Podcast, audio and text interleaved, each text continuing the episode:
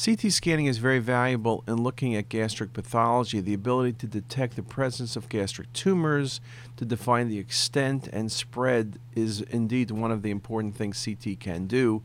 A combination of looking at the axial images and the multiplanar reconstruction and 3D mapping is very helpful. In this case, you can see in this patient with anemia, we were looking for a source of the patient's anemia and you can see there's a mass in the gastric cardia near the GE junction.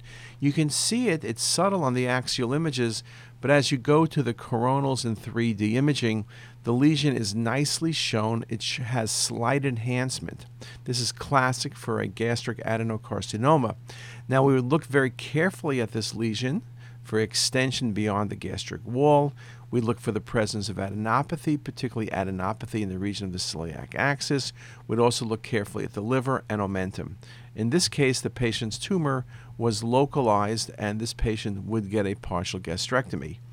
Uh, biopsy can be done, of course, and biopsy was done in this case and uh, demonstrated a gastric adenocarcinoma.